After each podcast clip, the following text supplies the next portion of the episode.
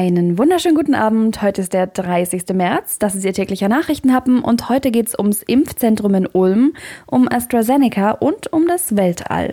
Der Nachrichtenhappen mit Lara von Dohlen. Genau drei Monate steht es jetzt, das Impfzentrum Ulm. Dort wurden seit dem Start im Januar mehr als 100.000 Impfungen verabreicht.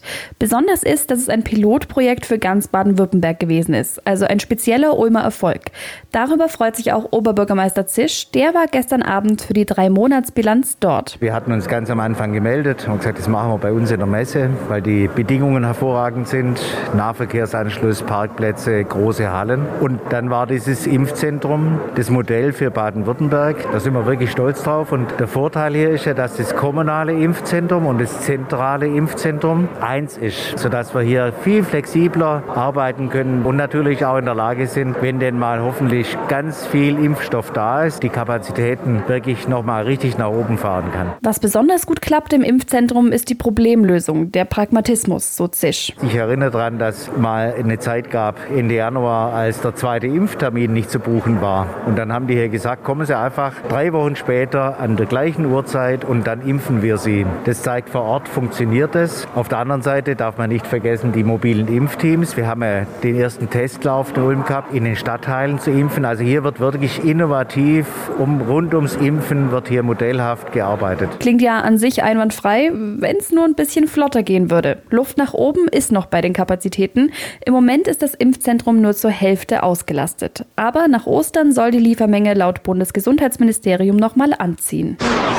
Der Corona-Impfstoff von AstraZeneca kommt derweil aber nicht aus den Schlagzeilen. Jetzt reagiert die Ständige Impfkommission. Das Präparat soll wohl nur noch für Menschen über 60 Jahre empfohlen werden. Das geht aus einem Beschlussentwurf der STIKO hervor. Grund dafür sind weitere Hirnvenenthrombosen. Berlin und München haben heute AstraZeneca-Impfungen für alle Menschen unter 60 Jahren gestoppt. Eine Reaktion aus Schwaben gibt es noch nicht. Wir bleiben natürlich dran. Aber was heißt es denn jetzt für die Geimpften, das Ansehen des AstraZeneca-Impfstoffs und für die deutsche Impfkampagne? Dazu sagt SPD-Gesundheitsexperte Karl Lauterbach bei der Welt. In der Tat ergeben sich hier neue Erkenntnisse. Es sieht so aus, als wenn das Risiko gerade bei jüngeren Frauen, vielleicht auch bei jüngeren Männern, das weiß man nicht so genau, etwas erhöht ist, etwas stärker erhöht ist, als wir das ursprünglich angenommen haben. Daher halte ich es für sinnvoll, dass man den Impfstoff dort einsetzt, wo er den größten Nutzen hat und die wenigsten Nebenwirkungen. Das ist eben bei den über 55 oder bei den über 60-Jährigen. Da ist die Komplikation noch viel seltener. Der Nutzen Nutzen des Impfstoffes aber am größten. Soweit der SPD-Gesundheitsexperte Karl Lauterbach. Und sobald wir wissen, was unsere Behörden in Schwaben mit dem Impfstoff machen, sagen wir Ihnen natürlich sofort Bescheid. Der Nachrichtenhappen.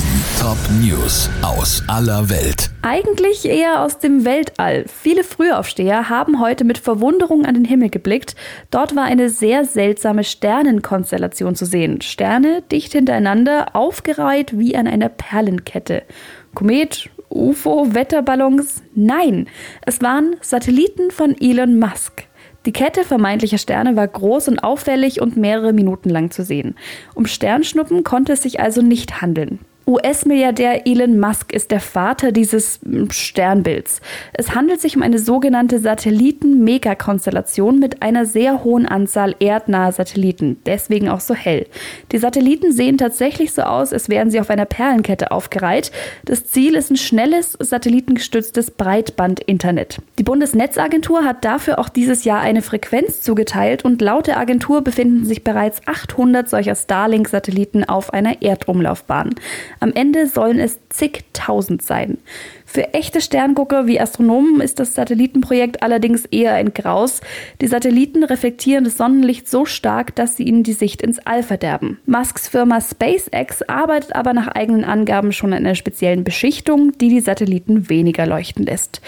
Also sieht so aus, als müssten sie den Nachthimmel noch mal genießen, solange sie ihn noch haben. Wer weiß, wie lange das noch ist. Und ansonsten haben sie dann einen schönen Feierabend beim Sternengucken.